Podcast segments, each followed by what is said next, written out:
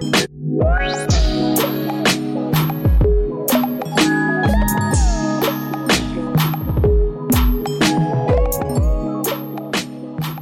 Every one स्वागत छ सबैलाई हाम्रो मोमो सोसाइटी पडकास्टको ब्रान्ड न्यू एपिसोडमा त्रिदप सर के छ हालखबर एकदम एकदम एकदम ठिक छ सर चलिरहेछ world is not stop even though you stop so it's it's going good के छ तपाईँको मेरो ठिकै छ। यहाँ गर्मीले एकदमै सतायो सर। यो तिन चार दिन चाहिँ अहिले एकदमै गर्मी भयो। यो लाइक न्युजहरूमा पनि सुन्नुभयो होला सायद युरोपको गर्मी बढेको। या so it was almost like thirty four degree Celsius होइन? सो एकदमै इन्टेन्स हट थियो। किनभने अब लाइक चिसोमा बसिरहेको बानी छ नि त यहाँ त। अब यहाँ आएपछि यहीँ क्लाइमेटाइज भयो कि। अनि एक्कासी वेदर टेम्परेचर राइज हुँदाखेरि चाहिँ अलिकति अनइजी फिल भयो। एकछिन त नस्टाइजिक बनायो घरको पनि याद आयो। हुँदै तर यतिरको गर्मी जस्तो फिल भयो। त्यही त म न्युज पढिरहेको थिएँ बेल्जियमको हटेस्ट डे भनेर सायद एक्ज्याक्टली कहिले अस्ति दुई तिन दिन अगाडि हटेस्ट डे एभर रेकर्डेड भनेर भनिरहेको थियो। सो आम आम स्योर म सोचिरहेको थिएँ पक्कै पनि राजनलाई पनि यसले अवसर गर्यो होला भनेर। एक्ज्याक्टली ट्विटरमा पनि लाइक त्यो एउटा ह्यासट्याग फेमस नै भएको थियो hottest day of the year भनेर। सो एक्ज्याक्टली एकदमै गाह्रो भयो होइन? थ्याङ्क गड अहिले चाहिँ it's raining so it's pretty chill right now so अनि अब अरू भनेको चाहिँ अब युकेमा ब्रेकिङ न्युज भनेको चाहिँ अब हाम्रो we got a new prime minister Boris mister Boris Johnson Boris sir पनि कता कता ट्रम्प सर जस्तै देखिन्छ एक्ज्याक्टली ठ्याक्कै कस्तो म त ल के भएको थियो जस्तो लाग्यो हुन्छ नि फर्स्टमा त थाहा थिएन को हो बोरिस भन्ने होइन त एकदम नाम चाहिँ सुनिरहेको थिएँ पहिला अनि यसो फर्स्ट टाइम फोटो हेर्दा त ल यसो ट्रम्प श्रमकै कोही आफन्त पर्ने हो कि जस्तो लाग्यो they are all taking over the world exactly किनभने रेपुटेसन राम्रो छैन कि उहाँको पनि so it's kind of strange कि त्यस्तै मान्छेहरूले जितिरहेको छ अहिले हुन्छ नि bit US base like bit UK होइन लाइक अब लेट्स सी उसको फर्स्ट स्पिच सुनेको थिएँ। साउन्ड्स गुड होइन? हाम्रो लागि पनि अब यसो केही राम्रै भनेको छ जे होस् होइन? Sounds promising so that's good अनि आजकल आजकल मान्छेहरूलाई चाहिँ कति उसले हुन्छ नि कति हेभी बेस्ड अन कन्टेन्ट भन्दा पनि कति पपुलर छ कति उसले हुन्छ नि त्यस्तो पपुलर भोट त्यस्तोमा मान्छेहरू हुन्छ नि get guided so exact let's see त्यही त। सो अब अर्को एउटा अब हुन्छ नि यसपालि चाहिँ म खुसीको कुरा सुनाउँछु होइन? लङ टाइम या सो अँ जस मेरो चाहिँ अब प्रोभेसन पिरियड सक्यो फाइनली मेरो फर्स्ट अब एक्सपिरियन्स भनौँ न युकेमा आएर हुन्छ नि as a software developer so अलि जस डर हुने रहेछ सर हुन्छ नि जति पनि राम्रो काम गरे पनि हुन्छ नि प्रोभेसन नसकेसम्म अब इट्स न्यू कन्ट्री होइन कस्तो कस्तो। यु नेभर नो एक्ज्याक्टली त्यही त अब सो ढुक्क भयो त्यो चाहिँ छ सरको सुनाउँ सर फर्स्टली कङ्ग्रेचुलेसन्स है थ्याङ्क यू सो मच मेरो चाहिँ खासै त्यस्तो इट वाज एभ्रिथिङ त्यस्तै नै हो रुटिन अनुसार नै चलिरहेको थियो few highlights in my personal life, in my uh, professional life, that I'm, exactly. I don't want to share right yes, away. Yes. Um, the thing I can share is एउटा फोटो सुट गरेको थिएँ मैले oh, cool. So I can really relate के कस्तो भन्दाखेरि अस्ति तिमीले सेयर गरेको थियो नि त। जस्तै इन्स्टाग्रामबाट कसरी अब हुन्छ नि आफ्नो फलोवर्स आफ्नो नेटवर्कबाट चाहिँ you can either on money or you आफ्नो के के छ थिम मैले चाहिँ अलिकति फोटोसुट यु फोटोग्राफीमै गरेर भएर एकजना मान्छेले चाहिँ रिच आउट गर्नुभयो यहाँ बेस्ड अन पिट्सबर्ग नै। सो गएर या इन्स्टाग्राम नै। सो गएँ अनि फोटोसुट्सहरू कस्तो कस्तो चाहिने के चाहिने भनेर गरेँ। उसको प्रोडक्ट फोटोग्राफी नै हो। ए अनि त्यही अनुसार गएँ गरेँ। It was good pay pay was nice अब मैले जति आवर स्पेन्ड गरेँ so nothing to complain it's, side it's, gigs it, like, uh, it's always good to hear like हुन्छ नि हामीले अब हुन्छ आफ्नो हबिजहरूबाट लाइक पैसा आइरहेछ कहीँबाट भनेपछि इट्स अलवेज अनि प्लस हामीले कभर गरेको स्टोरी हो so yeah glad it's helping होइन सो लास्ट विक लास्ट एपिसोडको चाहिँ हाम्रो रेस्पोन्स एकदमै राम्रो आयो US एडिसनकोबाट so what we decided was to do European edition त युरोपमा चाहिँ अब डिफ्रेन्ट डिफ्रेन्ट स्कलरसिप्स डिफ्रेन्ट कन्ट्रिजको डिफ्रेन्ट हुन्छ। So this week let's we decided to go with Germany yeah, we're starting out with Germany and then slowly we'll cover like uh, बिस्तारै UK UK चाहिँ हामीले mostly like भनिरहेकै हुन्छ त्यही भएर पनि लाइक प्रपर युरोपियन कन्ट्रीमै फोकस गरौँ भनेर हामीले यो सोच गरेको। So we starting off with Germany and let's see where the world takes us होइन सो या सो हाम्रो चाहिँ यसपालिको theme of the episode would be based on Germany so Germany related हुन्छ नि अब अस्ति न हामीले युएस एडिसन गऱ्यो त्यस्तै रिलेटेड क्वेसनहरू as a Nepalese as a as a no matter where from होइन त्यो एप्लाई गर्दाखेरि जर्मनी एप्लाई गर्दाखेरि बुझ्नुपर्ने कुराहरू हामी फोकस गर्छ यसपालि so stay tune so moving on this is like the the best part of the episode ever होइन सो moving on हाम्रो अडियन्सहरूले पनि गेस्ट गर्नु सक्नुभयो होला अब के आउँदैछ भनेर सो विदाउट फर्दर डु हामी चाहिँ अब इन्सपिरेसन कोटतिर जाँदैछौँ. By Tridev himself so yeah take it on yeah Okay, um, so please, you know, moving on, लिसनर्सहरूलाई अलिकति यो धेरै भयो भने चाहिँ भनिदिनु होला I will stop right away okay यो म के भन्न चाहन्छु भन्दाखेरि चाहिँ इन्सपिरेसन मोटिभेसन होइन it helps to everyone हामी हुन्छ नि जो काम गर्दैछौँ जो पढ्दैछौँ सबैलाई हेल्प हुन्छ कि यो कुरा चाहिँ। Let me share story okay story time एकजना केटा थियो अरे he was teen teen very famous teen age हाम्रो सबैको जुन हामी भोगेर आयौँ ऊ चाहिँ कस्तो थियो भन्दाखेरि चाहिँ हि वाज भेरी एकदमै इम्पेसेन्ट गाए क्या जसको चाहिँ एकदमै ब्याड टेम्पर रिसाइहाल्ने ड्याङडुङ के के फ्यालिहाल्ने त्यस्तो थियो अरे अनि अति नै भयो भनेर उसले चाहिँ उसको ड्याडलाई भनेर क्या dad I I need to do something म एकदम यस्तो रिसा छु भनेर। I mean good thing is he really he realizes नि त। अनि उसको बाबाले चाहिँ के भन्यो भन्दाखेरि ओके म तँलाई एउटा नेल्स ब्याग अफ नेल्स काँटीहरू भएको चाहिँ एउटा म ब्याग दिन्छु अनि जाऊ अनि उनीहरूको चाहिँ फार्म हाउस जस्तो फार्ममा बस्ने रहेछ अनि त्यहाँ गएर फेन्समा चाहिँ ठोक भनेर जतिचोटि रिस उठ्छ त्यतिचोटि हिर्काएर अब हुन्छ नि काँटी उ गर भनेर ठोक भनेर अनि ओके भनेर। त्यसपछि ऊ गयो अरे फर्स्ट डे गयो अरे फर्स्ट डे जाँदाखेरि उसले चाहिँ अब के गर्यो यताउता गर्दाखेरि रिस उठ्ने रिस उठ्दाखेरि सटक गयो कसैलाई केही नभन्ने गएर उसले चाहिँ काँटी ठोकेर क्या किरा ठोकेर होइन? अनि त्यो गर्दा गर्दा फर्स्ट डेमा चाहिँ उसले थर्टी सेभेनवटा चाहिँ नेल्स उसले हिर्काएर क्या त्यो फेन्समा थर्टी सेभेन होइन?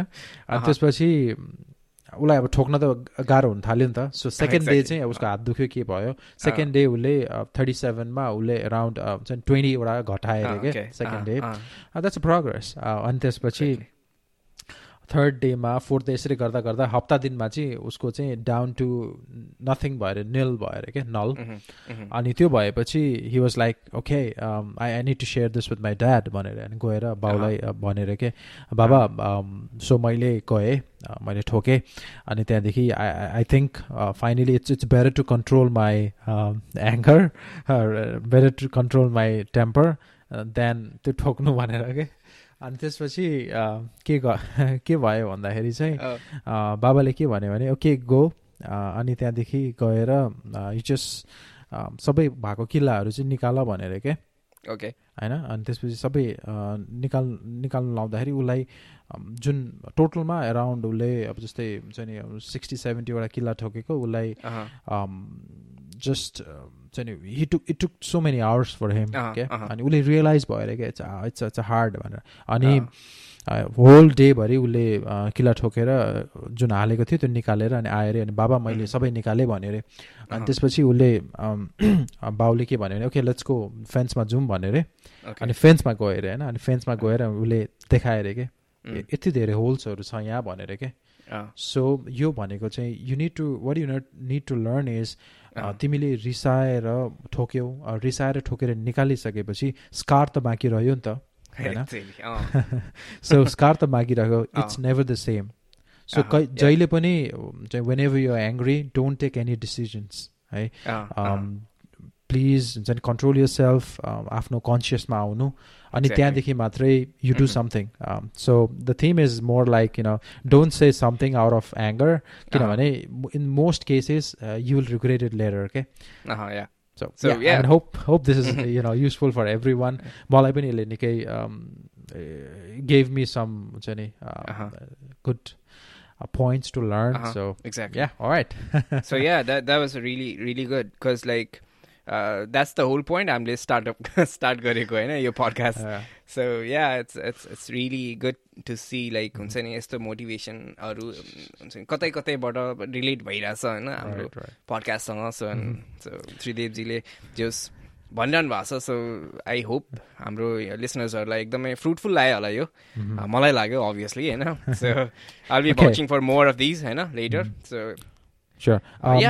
Sure. Um, yeah. mo- Thank you. Um, let's move on. Uh, move moving. Uh-huh. You know, before we move on to our main um, guest, so हामीले पनि exactly. गेस्ट इन्भाइट गरेर Mhm. जो अहिले um, जर्मनीमै पढिराख्नु भएको छ uh, Yeah. उसलाई invite गर्नु अगाडि नै let's let's let's do something like Uh, since we only have one guest for this episode yeah bummer you can you give some fun facts अरे के सेयर गरिदिउँ त हाम्रो या स्योर लिसनर्सलाई Oh yeah. So let's start uh, with some fun facts about Germany, होइन So uh, त्यो like uh, Germany को fun facts हरू भन्नु पर्दाखेरि चाहिँ like 65% of the highways in Germany चाहिँ uh, तिनीहरू हाइवेमा चाहिँ स्पिड लिमिट छैन अरे के Oh. So that's really sucking like cause like यहाँ विदेश आएपछि चाहिँ like all I see is like त्यो Right. हुन्छ नि क्यामराहरू हुन्छ नि एभ्री रोडको कर्नर्सहरूमा स्पिड डिटेक्टर्सहरू हुने होइन so that's what fascinated me होइन फर्स्ट टाइम यहाँ आउँदाखेरि बट Okay. लाइक जर्मनीमा चाहिँ जेस बवाल एनएफएस कुदाउन मिल्दो जस्तो छ त्यहाँको गाडी पनि एकदम पपुलर छ नि त होइन it's known Oh, for exactly. So many Oh. Things so one of them is car so I'm sure they do test drive properly I can I can now see like कहाँबाट आयो त्यो कुराहरू होइन त्यो speed कार्सहरू so yeah Cool. Good to know अनि moving on like Berlin Berlin has the largest train station in Europe रे so yeah that's that's something I'm looking down for like हुन्छ नि हाम्रो म्यान्चेस्टरहरूको चाहिँ I don't म know. गएको छु होइन so it's it's pretty decent but then not overwhelming ठुलो छैन तर That's um, interesting. Yeah, I know. Uh, moving on, Germany was the first country in the world to adopt daylight saving time, which is also known as summer summertime, you know, which is freakingly like हुन्छ नि अलिकति awkward लाग्ने के for the first time if True, you're true, ever true. been outside होइन Uh, तिम्रो एक घन्टा दुई घन्टा गायब हुन्छ होइन राइट राइट दिनको। त्यही त आउँदा त राम्रो हो तर होइन नेक्स्ट टाइम अँ। विन्टरमा जान्छ के जान्छ फेरि त्यही भने त्यही त so So, so Germany That's is the one interesting. to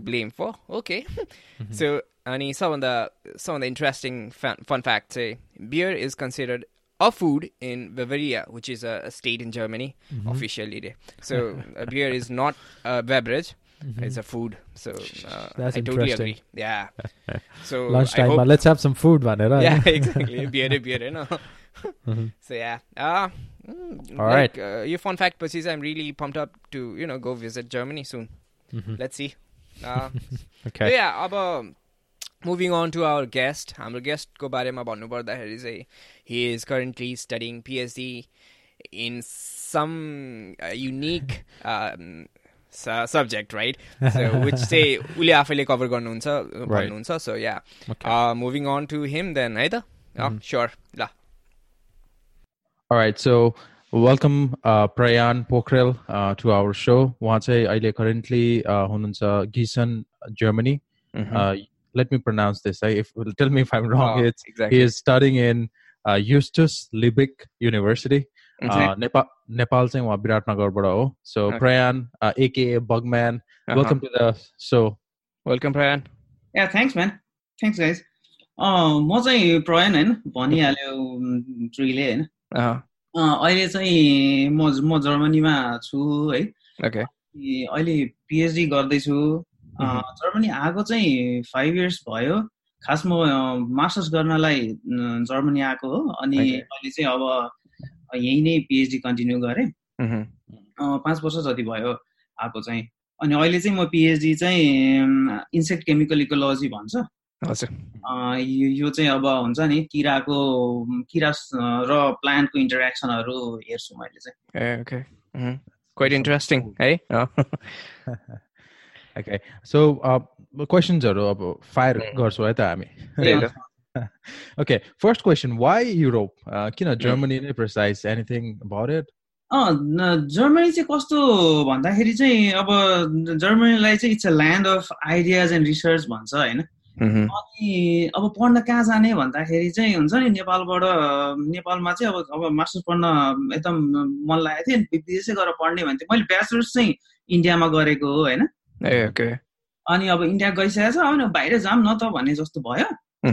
अनि चाहिँ जर्मनी नै चुज किन गरेँ भन्दाखेरि चाहिँ अब एन्ड ट्युसन फी एकदम कम हो भन्दा लाग्दै लाग्दैन भन्दा पनि हुन्छ होइन। त्यो एउटा कुरा। अनि अब युएसतिर गर्नु पर्यो भने चाहिँ जिआरईहरू अगर जिआरईहरू होइन आइएलटिएसहरू यताउता गर्नुपर्ने हुन्छ होइन। अनि जर्मनीमा चाहिँ अब ब्याचलर्स नै इङ्ग्लिसमा पढेको छ होइन? स्कुलिङै हाम्रो त अब इङ्ग्लिसमा पढेछ भने चाहिँ आइएलटिएसहरू पनि त्यस्तो गर्नु पर्दैन होइन? It saves your lot of time होइन? काठमाडौँ आइएलटिएस गरेर एकदम त एकदमै टाइम सेभ गर्नुहुन्छ त्यही भएर चाहिँ जर्मनी अब सबै जर्मनीको चाहिँ हुन्छ नि अब सबै युनिभर्सिटी स्टेट फन्डेड हुन्छ। प्राइभेट युनिभर्सिटी एकदम कम हुन्छ अनि त्यो स्टेट फन्डेड चाहिँ सबैमा फ्री हो होइन? अनि त्यो ऱ्याङ्क चाहिँ कुनै पनि हुन्न सबै चाहिँ एउटै राम्रो हो क्या? सबै चाहिँ राम्रो हुन्छ। That's why Germany is so popular, right?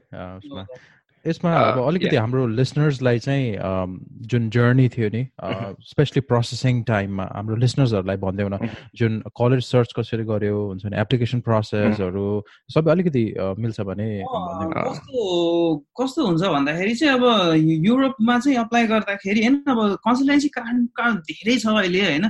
तर पर्सनली चाहिँ म कन्सल्टेन्सी नै गरेर अप्रोच गर्ने होइन त्यहीँ गएर गर्ने भनेर चाहिँ म भन्दिनँ। एक्ज्याक्टली मोमो मोमो सोसाइटी सुन पऱ्यो होइन यो सुने त आशिषले पनि त्यस्तै भन्थ्यो क्या तर खास के हो भन्दाखेरि चाहिँ अब आफ आफूलाई के पढ्ने भन्ने हो सुरुमा होइन? स्टुडेन्टले भन्दाखेरि चाहिँ आफूलाई के पढ्ने भनेर थाहा पाउनु पऱ्यो सुरुमा होइन?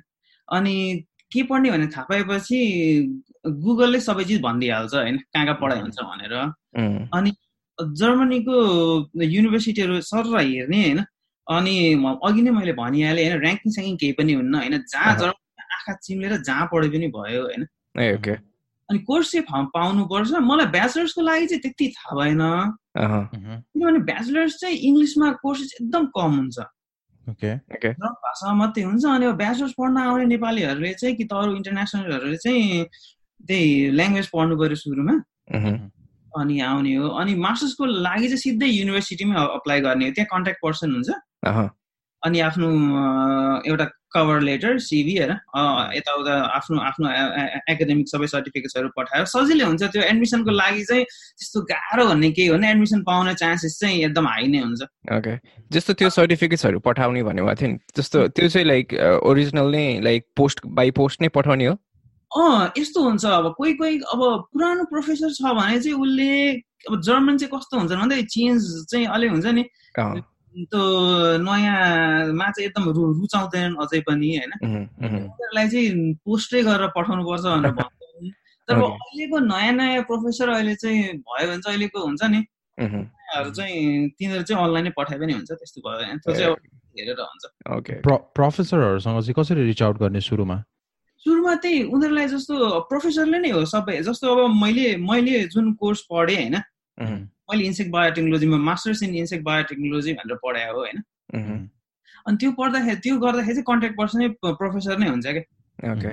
त्यो कोर्स एउटा उसले उसले नै चलाएको हुन्छ होइन? सिधै त्यसलाई नै गर्ने हो। सायद like when we approach to the college हुन्छ नि कलेजमा अप्रोच गर्दाखेरि नै सायद त्यो एउटा पोइन्ट पर्सन नै like must be the professor and all होइन? सो उसले नै रिच आउट गर्छ होला हामीलाई पछि त गर्छ। अनि हो भने हो होइन? उसलाई उसले सबै रिभ्यू गर्छ होइन? अनि रिभ्यू गरेर अनि अब एडमिसन दिने कि नदिने भन्ने उसको एक्ज्याक्टली मसला लगाउनु पर्यो मजाले।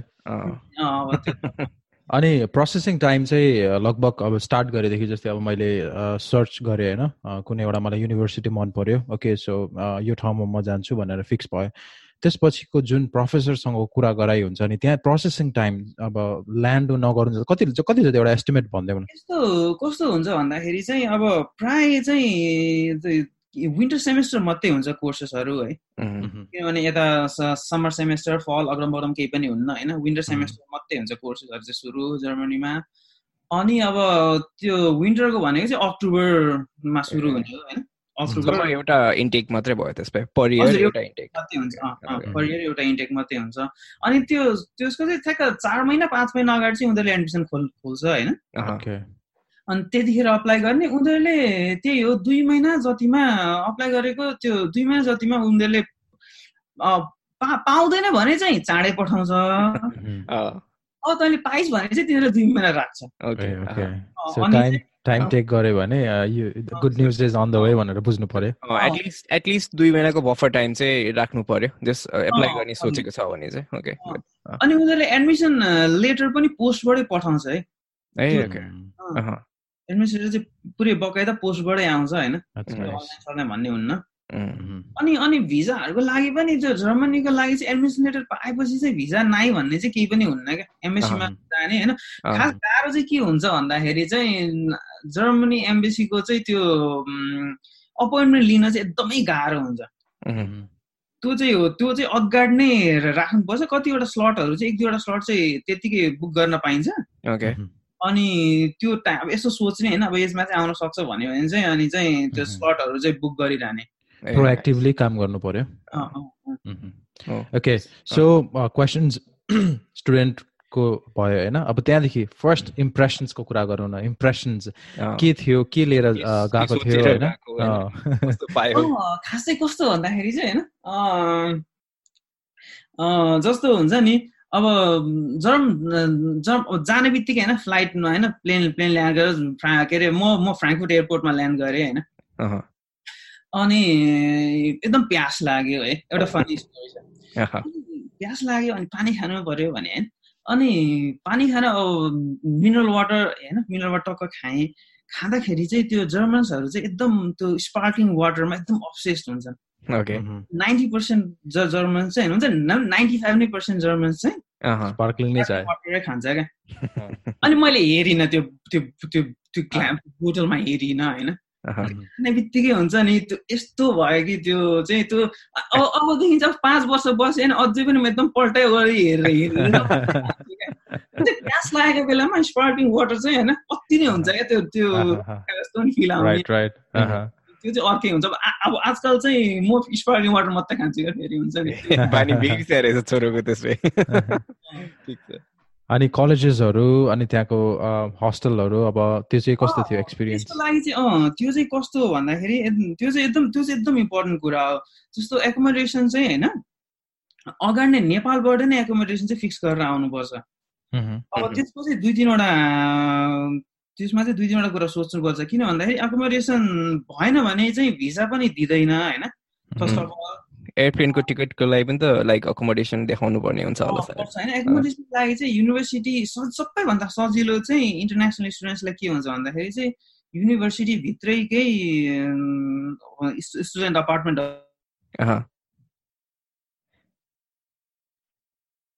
आफूले इमेल गरेको। होइन त्यो कन्ट्याक्ट पर्सनलाई चाहिँ भन्ने अब मलाई एकोमोडेसन यस्तो मिलेन होइन। भनेर अनि उसले चाहिँ एउटा रेफरेन्स लेटर दियो भने चाहिँ रेकमेन्डेसन लेटर हुन्छ नि मेरो विद्यार्थी हो म मसँग मास्टर्स गर्न आएको यो युनिभर्सिटी भनेपछि चाहिँ प्राइभेट अपार्टमेन्ट पनि प्राइभेट अपार्टमेन्टमा चाहिँ हुन्छ। भनेपछि अनलाइन वेबसाइट्सहरूबाट जानुभन्दा पनि पिआरकै थ्रुबाट प्रोफेसर अथवा कलेजेसकै थ्रुबाट गर्दाखेरि चाहिँ अलिक भ्यालिड भयो जेन्युन देखियो। किनभने यहाँ अलिक अलिक दिँदैन स्टुडेन्ट किनभने अब अब जर्मनीमा चाहिँ स्टुडेन्ट प्राय सबै फ्ल्याट सेयरिङमै बस्छन् होइन? त्यो त्यो हुन्छ नि यो कल्चर यो जर्मन कल्चर नै जस्तो हो होइन? सबै फ्ल्याट सेयर नै बस्छन्। अनि सजिलो पनि हुन्छ त्यसरी बस्दाखेरि होइन? अनि म चाहिँ के रेकमेन्ड गर्छु भने नयाँ नेपाली स्टुडेन्ट्सलाई चाहिँ आउने बित्तिकै चाहिँ त्यो जर्मन कल्चरमा चाहिँ घुलमिल चाँडै भए राम्रो हो होइन? फ्ल्याट सेयरिङमै बस्ने कि हुन्छ नि त्यो आइसोलेट भएर बस्नुभन्दा पनि होइन? Exactly. Mm. that's nice. Okay. Uh, so uh, yeah अब अकोमोडेसनको कुरा भइहाल्यो। कोर्स सिलेबसहरू हुन्छ नि हाम्रो अब लाइक जर्मनीको र अब ने तिमीले त ब्याचलर्स इन्डियामा गऱ्यो भने होइन? सो अब इन्डिया नेपाल अनि लाइक जर्मनी हुन्छ नि वाट्स द डिफरेन्स कोर्सहरू पढाइ गर्ने तरिकामा हुन्छ नि। सिन्स लाइक जर्मनीमा इङ्ग्लिस पनि अब ल्याङ्ग्वेज ब्यारियर नै मानिन्छ होला किनभने it's not native there so like अब जर्मन ल्याङ्ग्वेज पनि सिक्नुपर्ने छ। So what's what's it like के अब के? यस्तो हुन्छ। ब्याचलर्सलाई चाहिँ हो। ब्याचलर्सको सबै कोर्सेसहरू चाहिँ जर्मन ल्याङ्ग्वेजै हुन्छ होइन? जर्मन ल्याङ्ग्वेजै पढ्नु पर्यो। अनि एउटा कुरो अरू एड गर्न मन लाग्यो। जस्तो ब्याचलर यहाँ चाहिँ अब हाम्रो स्कुलिङ चाहिँ टुवेल्भ इयर्स अफ स्कुलिङ हो होइन? नेपालको चाहिँ होइन? प्लस टूसम्म होइन? टुवेल्भ इयर्स यहाँ चाहिँ थर्टिन इयर्ससम्मको स्कुलिङ हुन्छ होइन? अनि नेपालीहरू चाहिँ प्लस टू पढेर यहाँ ब्याचलर्स गर्न आउने भयो भने चाहिँ एक वर्ष चाहिँ यहाँ यिनीहरूले स्कुलै पढ्नुपर्छ क्या। त्यो एक वर्षको मा चाहिँ तिनीहरूले भाषा पनि पढ्नु पर्यो अनि सायद अब हुन्छ नि त्यो फिजिक्स केमिस्ट्री आफूले जे हुन्छ होइन आफूले चाहिँ जुन युनिभर्सिटी के साइन्स पढ्ने हो कि म्यानेजमेन्ट हो कि होइन ह्युमेनिटिज आर्ट्स जे हुन्छ होइन त्यसको लागि चाहिँ बेसिक एक वर्ष चाहिँ अरू पढ्नुपर्छ। अनि मास्टर्सको लागि चाहिँ कोर्सेसहरू कस्तो हुन्छ भन्दाखेरि मास्टर्स चाहिँ प्राय इङ्ग्लिसमै हुन्छ होइन? अनि अब अब साइन्स जे पनि हुन्छ नि मास्टर्स भनेको अब यिनीहरू पनि आजकल अब ल्याङ्ग्वेज चाहिँ ब्यारियर हुन्छ तर इङ्ग्लिस चाहिँ प्रायः सबै युथलाई चाहिँ इङ्ग्लिस बोल्न आउँछ। अनि खासै त्यस्तो गाह्रो चाहिँ हुन्न। अनि कोर्सेसहरू भन्दाखेरि चाहिँ अब अब क्लास त्यही हो। नेपाल र इन्डियामा चाहिँ त्यो फरक त्यति मैले पाइनँ होइन। अनि जर्मनीमा चाहिँ अब सबै टिचरहरू चाहिँ सबै पढाउने क्लासमा जो लेक्चर दिन आउँछ होइन सबै प्रोफेसर्स नै हो होइन। प्रोफेसर भने चाहिँ हुन्छ नि अब उसको छुट्टै एउटा रिसर्च ग्रुप हुन्छ होइन उसले रिसर्च नै गर्छ होइन। अनि त्यो मास्टर्स पढाउनलाई चाहिँ हुन्छ नि त्यो प्रोफेसर्सले नै पढाउँछ क्या।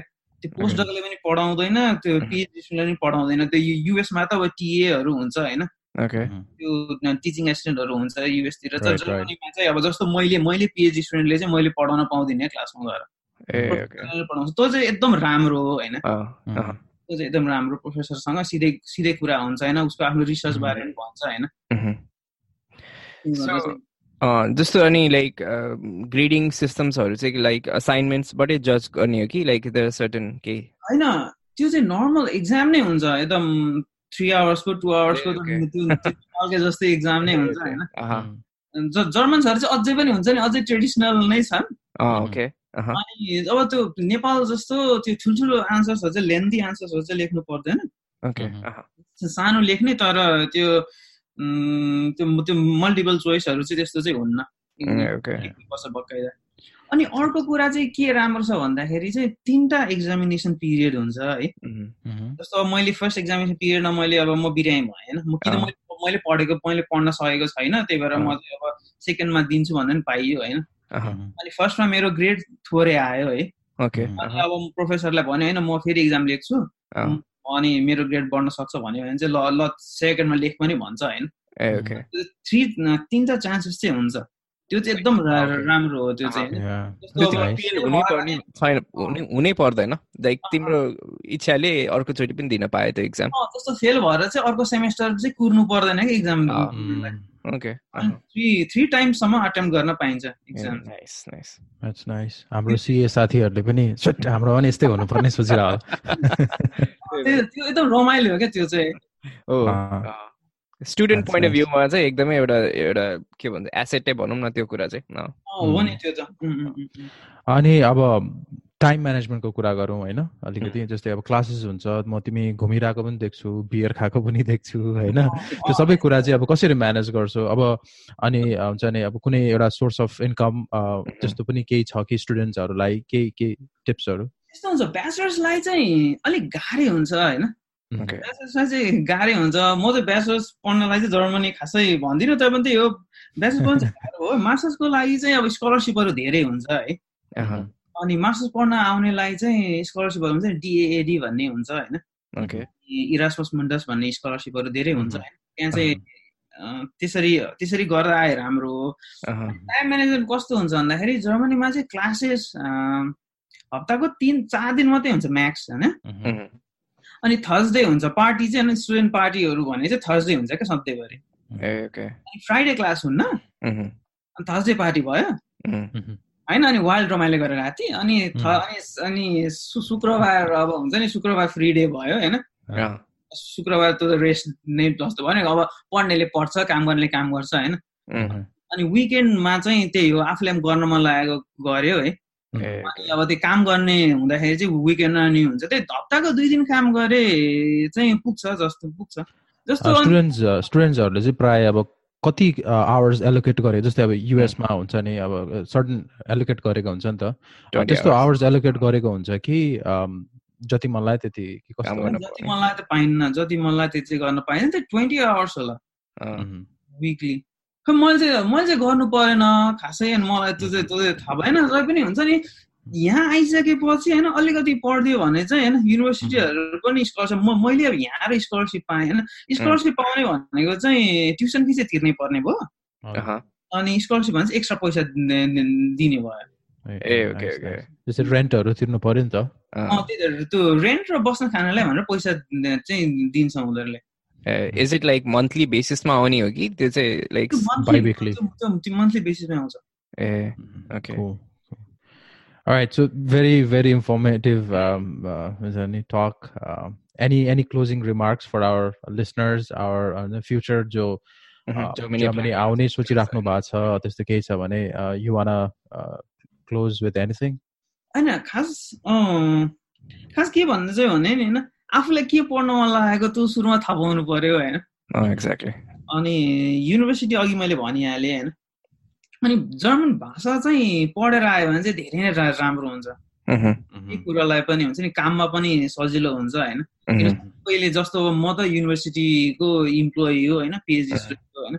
अनि त्यहाँ चाहिँ हुन्छ नि अब सबैले जर्मन भाषा बोलिदिँदैन। अब टेक्निसियनहरूलाई त जर्मन अब इङ्ग्लिसको त कामै भएन होइन? टिचरहरू सबै पिएचडी स्टुडेन्ट साथीहरू बोल्छ तर जुन जुन आफू ल्याबमा काम गर्ने टेक्निसियन हुन्छ अब हामी मेरो पनि अब दुईजना टेक्निसियन्सहरू छ ल्याबमा होइन? बोल्दाखेरि चाहिँ इङ्ग्लिस गाह्रै उनीहरू पनि उनीहरूलाई पनि अब काम कामै छैन नि त अङ्ग्रेजी बोलेर के होइन? अनि त्यसमा चाहिँ कम्युनिकेट गर्न अलिक गाह्रो हुन्छ होइन? त्यो जर्नल पढ्यो भने चाहिँ एकदम राम्रो हो। Okay Uh, thank, thank you, you so much. Um, lastly, if our listeners wants uh, you know want to reach out to you uh, email id अथवा ट्विटर केही छ भने यु क्यान सेयर होइन यस्तो मलाई चाहिँ मेरो मलाई गुगल नै गरे पनि भेट्टाउँछ होइन? मलाई प्रयान पोखरेल भनेर गुगलै गर्नु होइन? मेरो सबै होइन? मेरो आफ्नो पर्सनल वेबसाइट पनि छ होइन? ट्विटरमा प्राइन लाइक्स बक्स गऱ्यो भने कसैलाई गर्नु पर्यो एकदम कसैले जान्नु पर्यो होइन पढ्न मलाई विद्यार्थीहरूलाई चाहिँ मलाई एकदमै हुन्छ नि नगरिकन सिधै अप्रोच गर्न हुन्छ। Nice nice nice thank you brand so हामीलाई चाहिँ अब धेरै कुरा थाहा भयो किनभने सिन्स देव युएसमा छ म युकेमा छु so like Germany is like completely different place नि त। त्यहाँ हुने कुराहरू कम्प्लिटली डिफ्रेन्ट छ यहाँभन्दा सो इट्स हामीलाई पनि धेरै एजुकेसनल सेसन भयो यो। So thank you thank you so much Prayan wish you good luck sure right so हाम्रो प्रयानजीले चाहिँ आई होप कभर गर्नुभयो होला what it takes to apply for Germany and you know life कस्तो छ जर्मनीको for an average Nepalese होइन so I hope that's useful for every any one interested in trying Germany होइन I I enjoy talking with him है मलाई म धेरै informative feel भयो। कति कुराहरू कम्प्लिकेसन्स लेस नै छ तर मेजर ब्यारियर्स चाहिँ जुन ल्याङ्ग्वेज भनेर गर्थ्यो त्यो पनि अहिले बिस्तारै हट्दै रहेछ। द्याट्स द्याट्स किनभने फर्स्ट जर्मनी भन्ने बित्तिकै ल्याङ्ग्वेज आउँथ्यो कि दिमागमा होइन? फर लाइक ब्याचलर्स पछि मास्टर्सहरू गर्दाखेरि चाहिँ त्यति गाह्रो नहुने कुरा चाहिँ उहाँले भन्नुभयो सो इट्स गुड अनि प्लस लाइक द फ्याक्ट कि युनिभर्सिटीहरूले फी लिँदैन होइन or could be yeah, uh, education. Uh, uh, so त्यो चाहिँ अलि that that should something that you know every country should learn exactly. जस्तो लाग्छ है मलाई चाहिँ Uh, so yeah, that was good. Uh, I hope like uh, if anyone is हुन्छ नि अब outside Nepal and who is uh, thinking of sharing their uh, experiences with us, uh, give us a shout out. Um, Twitter handle, Instagram, Facebook, wherever, right? Um, mm-hmm. Then we'll connect to you. I mean, mm-hmm. you never know. Right. You can be featured in our Momo Society podcast. So, yeah. All right, so let's move on to our another section, which is Q and A. Um, I, I, really like this uh, section, uh, especially because we get to connect with our listeners. Uh-huh. Right? Mm-hmm. Um, so all right. Um, let, let's take our first question. Sure, um, sure. I really like this question. Uh, uh-huh. This question is यो चाहिँ अभिषेक सुवेदीले पठाउनु भएको रहेछ हामीलाई उहाँले के लेख्नु भएको छ भन्दाखेरि what should recent graduate do in order to land traineeship internship a job okay. um, how do i sell myself so that i can land the job अर्को चाहिँ त्यसमै सँगै के लेख्नु भएको छ भने tip on what to write on mail and on CV when applying to job traineeship internship लेख्नु भएको छ है।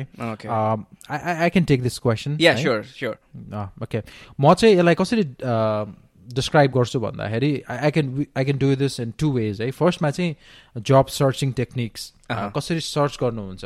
अर्को भनेको चाहिँ कसरी एप्लाई गर्नेमा गयो है। First let me talk about job searching techniques okay so तपाईँ पढाइसकेपछि है बिकज एज्युम तिमीले ग्रेजुएट भन्यौ त्यसले गर्दाखेरि इन्टर्नसिपको लागि तिमी क्वेसन सोधिरहेको छौ सो यो जस्ट आउट अफ कलेज है? सो आउट अफ कलेज गर्दाखेरि चाहिँ के हुन्छ भन्दाखेरि मेन कुरा first you have so many things at your place है? किनभने मोस्टली कलेजेसहरूमा चाहिँ they have career development office भनेर हुन्छ।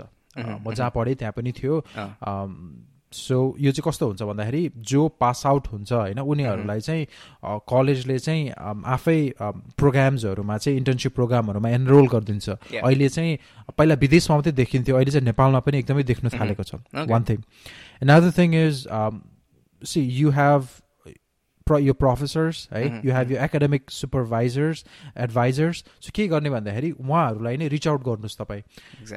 किनभने भएको नेटवर्क त उहाँहरू हो नि त। So reach out to them अनि उहाँहरूलाई सोध्नुहोस्। करियर अप्सन्सहरू के के छ?